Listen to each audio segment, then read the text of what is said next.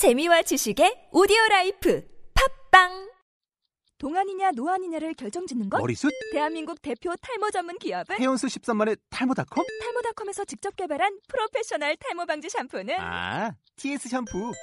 늘어진 두피 모공을 꽉! 단 한 올의 모발까지 꽉! 사용할수록 풍성해지는 나의 모발.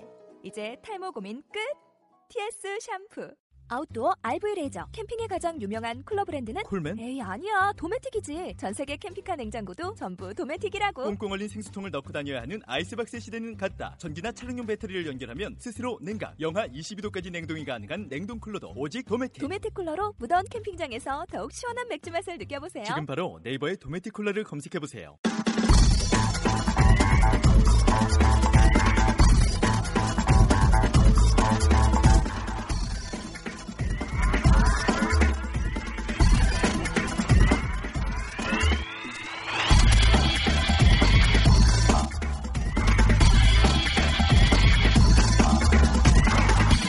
메이저리그 뜨거운 이슈와 뉴스를 시원하게 풀어드리는 프리미엄 아울렛 팟캐스트 퍼스트 페이지 106회 지금부터 시작하겠습니다.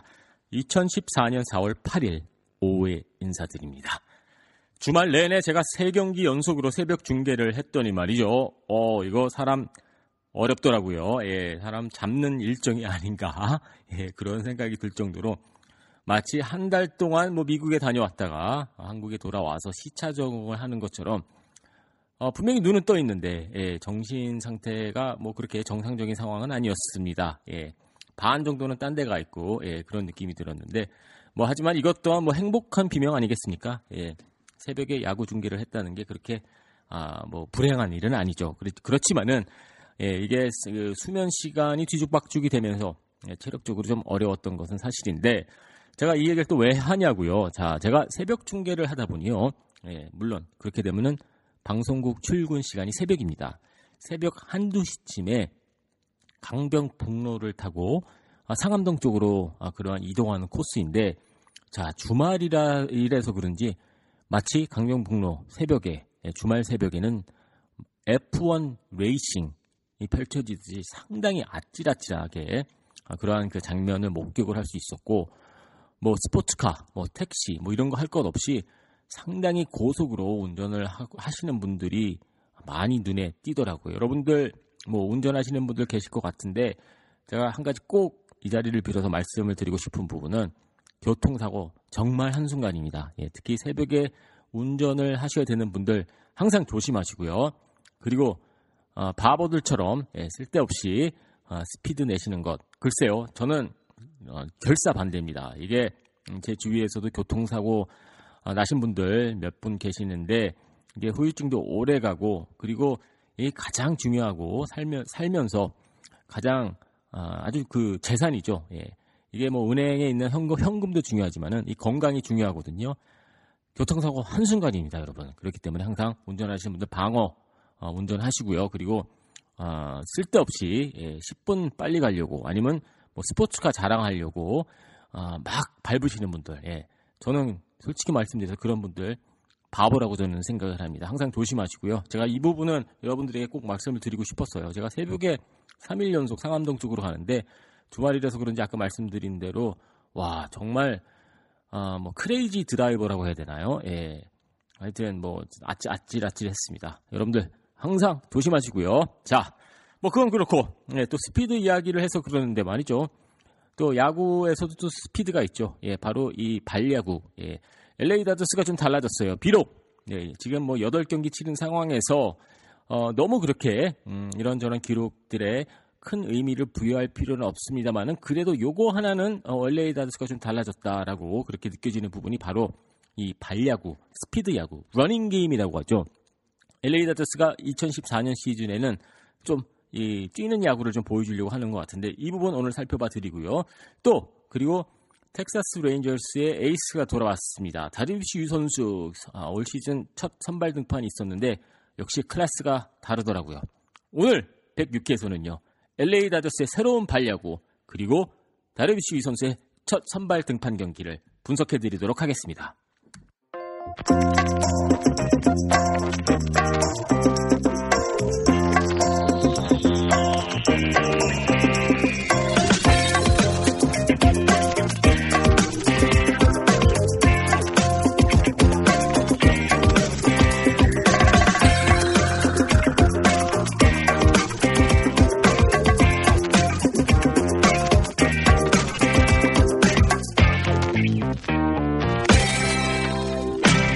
자, LA 다저스의 뛰는 야구 2014년 시즌 새로운 버전 출시됐습니다.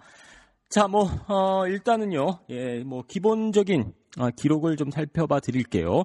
LA 다저스가 8경기를 치르면서 8개의 도루를 기록을 하고 있습니다. 메이저리그 전체로 봤었을 때 아, 공동 1위입니다. 물론 예, 가장 많은 경기를 치렀죠. 호주에서 두 경기를 치르고 왔기 때문에 8경기면 가장 많은 경기를 치른 게 사실입니다만은 그래도 저는 이 부분은 좀 아, 달라 확실히 달라졌다. 저는 그렇게 아, 생각을 하고 있는데요. 아무래도 이 디고든 선수가 아, 선발 라인업에 그냥 꾸준히 그 이름을 올리고 있으면서 어, 그 디고든 선수의 그 스피드 예, 당연히 있죠. 그리고 마음을 먹고 올 시즌 뭐 도루왕이 한번 돼보겠다라는 그러한 그 목표를 가지고 시즌을 치르는 선수이기 때문에 뭐 당연하죠. 예, 하지만 이 선수 한 명이 열심히 뛴다고 해서 이게 팀 전체가 도루 1위를 할 수 있는 것은 또 아니거든요. 자, 일단 살펴봐 드릴게요. 자, 어, 디 고든 선수가 아, 3개의 도루를 기록을 하고 있습니다. 그리고 핸리 라미레스 선수 1개, 아, 그리고 칼 크로포드 선수 2개, 아, 이디어 선수 1개, 그리고 에이드리안 곤잘레스 선수도 뜬금 도루 하나를 기록을 했습니다. 물론 뭐 곤잘레스 선수가 저는 글쎄요 올 시즌 도루 5개 하면 많이 하는 게 아닌가 뭐 그렇게 생각이 되는데요. 일단은 어, 뛸 수 있는 꾸준히 뛸 수 있는 선수는 디고든 선수 이외에도 칼 크로포드 선수가 있겠고요. 그리고 뭐 안드레 이디어 선수도 뭐 10개 이상은 뭐 어, 충분히 해주지 않을까. 어, 그리고 어, 푸이그 선수는 아직까지는 도루가 없어요. 자, 하지만 푸이그 선수가 도루가 단 한 개도 없는 상황에서 지금 8개를 기록을 하고 있는데 푸이그 선수도 올 시즌 뭐 1번 타자 자리를 많이 지킬 것으로 예상이 되고 또 워낙 또 스피드가 있는 선수이기 때문에 아, 많은 도루를 올 시즌 적어도 뭐 한 20개 정도 어, 10개에서 20개 사이는 충분히 기록해 주지 않을까 그렇게 어, 생각이 됩니다. 이 부분은 말이죠. LA 다저스가 나름 겨울 내내 아, 구상했던 아, 그러한 부분이 아닌가 생각이 되는데요. 자, 그렇다면 여기서 가장 중요한 질문이 왜 이렇게 LA 다저스가 아, 뛰는 야구를 올 시즌 선보였을까요? 글쎄요, 뭐 여러 가지 이유가 있겠습니다만은 제가 얼마 전에 그 콜레티 단장과의 인터뷰에서 기억이 났던 그 인터뷰 내용이 있습니다. 콜레티 단장이 이렇게 이야기를 하더라고요. 내셔널리그 서부지구 경기를 보면은 서부지구 팀들 간의 경기는 항상 경기 후반에 스코어를 체크를 해보면 LA 다저스 경기뿐만이 아니라 타 팀들 간의 그 경기에서도 어, 경기 후반에 체크를 해보면 1, 2점 차이가 나는 경기가 아, 대다수다 이렇게 이야기를 하더라고요. 자 그렇다면은 좀 상대를 압박하는 경기를 치르면서 예, 그 1, 2점 차 리드 이렇게 어, 뭐 긴박한 경기 내용을 좀 압도해 나가겠다. 뭐 그러한 뜻이 담겨져 있는 그러한 어, 전략이 아닌가 아, 그렇게 생각이 아, 됩니다. 일단은 어, LA 다저스의 아, 뭐 상당히 스피드가 있는 선수들이 많은 것은 사실입니다. 푸이그 선수, 칼 크로포드 선수, 그리고 어, 이제 디 고든 선수까지 어, 이디어 선수도 그렇게 뭐 부상만 없으면은 어, 뭐 완전히 그렇게 느린 선수는 아니거든요. 그래서 이 선수들을 어, 좀 활용을 하면서 상대를 좀 압박하겠다. 그리고 이게 도루가 이어지지 않는다고 하더라도 일단 이 발빠른 주자들 그리고 도루 가능성이 높은 어, 이 선수들이 루상에 나가게 되면은 상대팀 투수들 그리고 포수도 마찬가지고요. 어, 도루를 저지하기 위해서 약간 그 집중력을 흐트러뜨릴 수 있는 어, 그러한 어, 이 전략이 될 수도 있거든요. 그래서 조금 예전에는 작년 시즌 같은 경우에는 LA 다저스가 어, 78개의 도루밖에 기록을 하지 못했어요. 이것은 메이저리그 전체 17위에 해당을 하는 기록입니다. 벌써 올 시즌 뭐 8경기 치르고 8개의 도루를 기록을 했으니 작년 시즌 페이스는 충분히 넘게 되지 않을까 그렇게 생각이 되거든요. 어, 그렇기 때문에 저는 LA 다저스가 어, 뭐 큰 그 전력의 변화는 없었죠. 뭐 새로운 FA가 영입이 됐다든지 뭐 그런 건 없었습니다만은 작년 시즌의 기본적인 틀을 가지고 그대로 올 시즌 시즌을 치르게 되는데 한 가지 새로운 요소로 추가를 한 게 있다고 할 경우에는 공격적인 부분에서 바로 이게 뛰는 야구이다. 저는 그렇게 보고 있고요. 올 시즌 이제 앞으로 LA 다저스 야구를 보면, 보시면서요. 눈여겨볼 부분이 바로 이 발야구. 과연 어떻게 LA 다저스 타자들이 상대팀의 포수와 그리고 투수들을 괴롭히는지 이것 또한 지켜보시는 게 아주 재밌는 관전 포인트가 되지 않을까 생각이 됩니다. 자, 그렇다면은 류현진 선수가 루상에 나갔었을 때 도루할 수 있을까요? 글쎄요. 저는 도루할 확률은 당연히 뭐 높지 않습니다만은 예, 어, 그래도 예, 한번 뭐 재밌는 상상이었습니다. 아, 류현진 선수가 차라리 저는 홈런을 칠 가능성이 더 높지 않나, 아, 뭐 그렇게 생각이 되는데 예전에 제가 기억이 나는 게 서재응 선수가 도루를 한번 그 기록을 한 적이 있습니다. 2004년이었던 걸로 기억이 되는데 그때 재밌었던 게 일루 주루 코치가 게리 페티스였습니다. 게리 페티스는 현재 텍사스 레인저스의 3루 주루 코치로 활약을 하면서 추신수 선수와 함께 하고 있는데 그 상대팀 투수가 저는 기억이 나지 않습니다만은 서재응 선수가 1루로 출루를 하니까는요. 상대팀 투수가 마운드에서 서재영 선수를 아예 신경을 쓰지 않더라고요. 설마 이 친구가 도루 하겠어? 뭐 이런 생각이었죠. 그래서 그 당시 도루 사인이 1루 주루 코치, 패티스 코치한테서 나왔는데 아주 간단한 사인이었습니다. 윙크를 했어요. 예, 서재영 선수에게 윙크를 했습니다. 자, 그 뜻은 뛰라는 뜻이었거든요.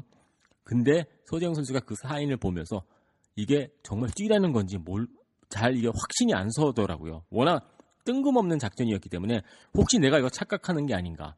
계속 쳐다봤고 백, 패, 그 패티스 아, 게리 패티스 코치는 계속 계속 일루스가 안 볼 때마다 서재영 선수를 보면서 계속 윙크를 계속 보냈고 결국에는 그래 이게 뛰라는 얘기구나라는 그런 확신이 서면서 도루를 했던 아, 그러한 예전의 기억이 있었는데 글쎄요 서, 아, 류현진 선수가 올 시즌 과연 도루를 할 수 있을까요? 저는 그 가능성은 높지 않습니다만은 그래도 이미 에이드리안 곤잘레스 선수까지 도루를 했기 때문에 어, 눈여겨봐야 될 부분이 아닌가 생각이 되고 글쎄요 뭐 그레인키 선수라든지 그레인키 선수는 뭐 충분히 가능성 이 있죠 작년에 도루 두 개인가를 기록을 했던 걸로 저는 기억이 되는데 일단 뭐 그레인키 선수도 저는 같은 경우는 충분히 도루 한 서너 개 올 시즌 기록하지 않을까 그렇게 생각이 듭니다. 커쇼 선수는 지금 허리 부상이 있기 때문에 뛰는 거를 자제하겠죠.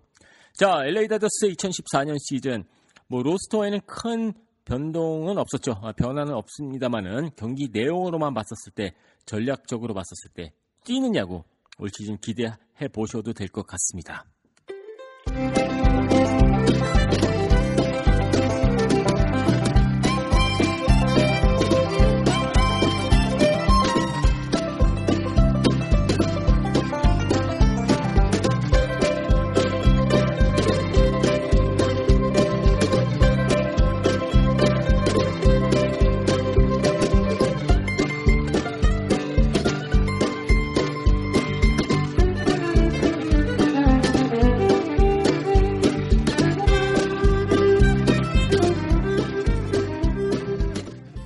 여러분은 프리미엄 아울렛 팟캐스트 퍼스트 피치 106개 함께하고 계십니다. 자, 월요일 새벽이었죠.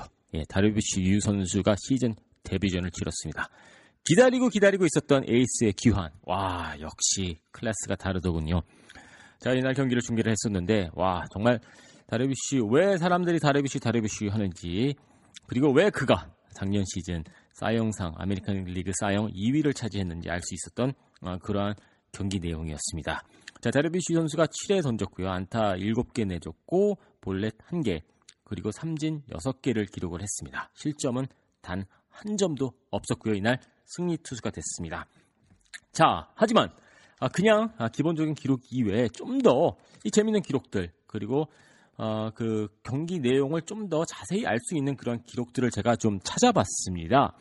자, 다르비쉬 선수 작년에 상당히 많은 탈삼진을 기록을 했죠. 하지만 이게 탈삼진을 많이 잡는다고 해서 물론 아, 그 선수의 위, 아, 공의 그 좋은 아, 그러한 그 위력을 느낄 수 있는 스탯이기는 합니다만은 이게 또 어려운 부분이 삼진을 많이 잡으면 잡을수록 투구수는 올라갈 수밖에 없습니다.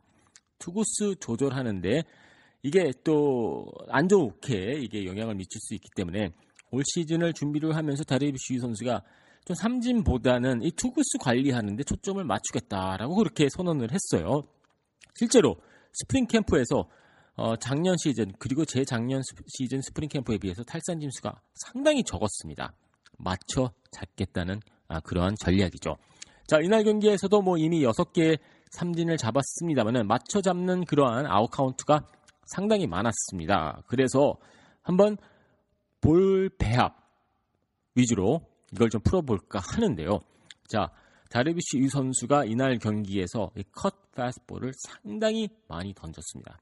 전체 볼 배합의 약 33%를 차지를 했고요.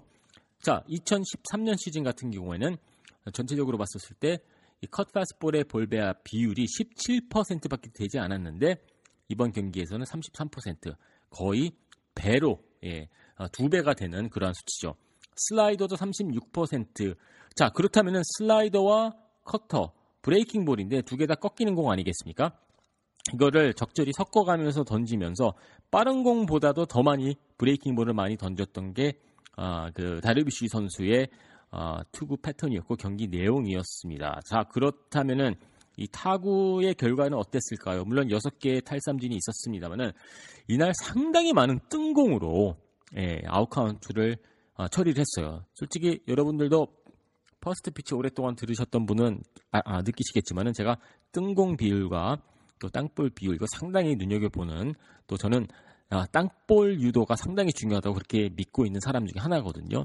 자, 어, 이날 13개의 뜬공이 나왔고요. 땅볼은 3개밖에 나오지 않았습니다. 요 수치로만 봤었을 때, 요 데이터로만 봤었을 때, 글쎄요, 다르비쉬 선수의 이 투구 내용이 과연 어, 그만큼 위력적이었을까라고 그렇게 의문을 하실 수가 있겠죠. 하지만 좀 더 깊게 살펴보니까는요, 어, 이제 전체적으로 이 투구의 투구, 아, 그 타구의 방향을 봤었을 때, 인필드 플라이, 그러니까 내야에서 뜬 공이 무려 23%가 넘었습니다. 자, 그 뜻은 비록 뜬 공이 많이 나왔지만은 그 중에 대다수가 외야로 뻗어, 아, 뻗어나간 타구가 아닌 내야 뜬공이었다는 점.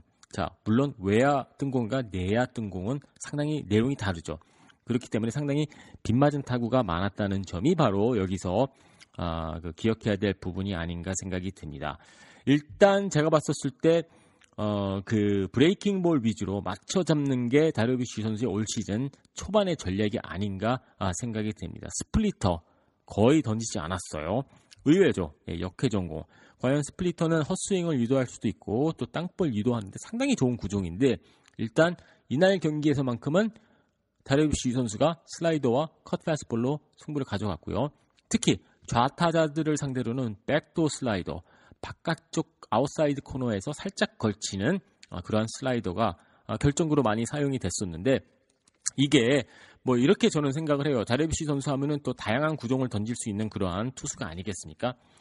어, 뭐 여러 가지 이게 전략적으로 일단 splitter를 버리고 어, breaking ball, 슬라이더나 cut fastball 위주로 가져갈 수도 있겠고 이날 워낙 슬라이더에 자신감이 있어서 이날만 또 이렇게 던질 수도 있, 는 겁니다. 그래서 다음 경기 다르비쉬 선수를 의 경기를 보실 때 여러분들 초반에 이 슬라이더가 어떻게 들어가는지 그리고 과연 슬라이더나 컷 패스트볼 위주로 승부를 가져가는지 그리고 언제쯤에 이 스플리터 역회전 공을 어, 꺼내 들지 요것도 지켜보는 게 또 관전 포인트가 재밌는 관전 포인트가 아닌가 또 아, 그렇게 생각이 됩니다. 자 일단요 어, 다르비쉬 선수 이날 경기에서 예, 정말 에이스다운 모습을 보였고요.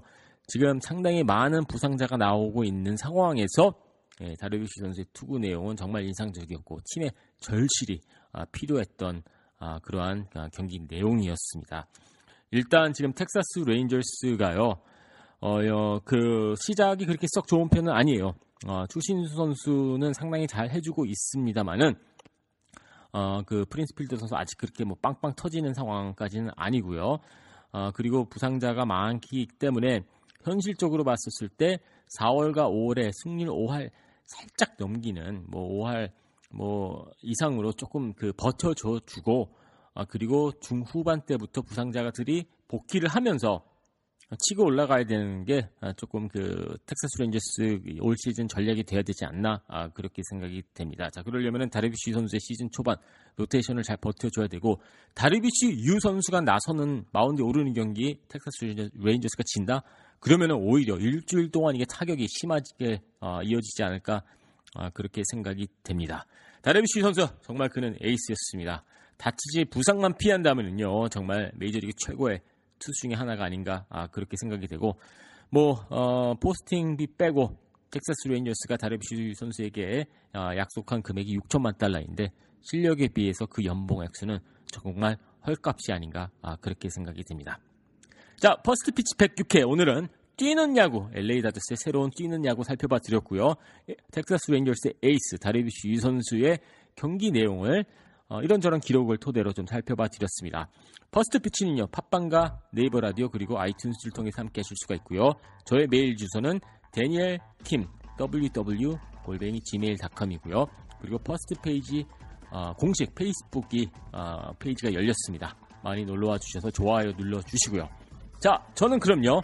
내일 오후에 LA 다저스 경기 중계하고 아, 여러분들 찾아뵙도록 하겠습니다. 오늘 마무리 잘 하시고요. 데니엘 킴이었습니다.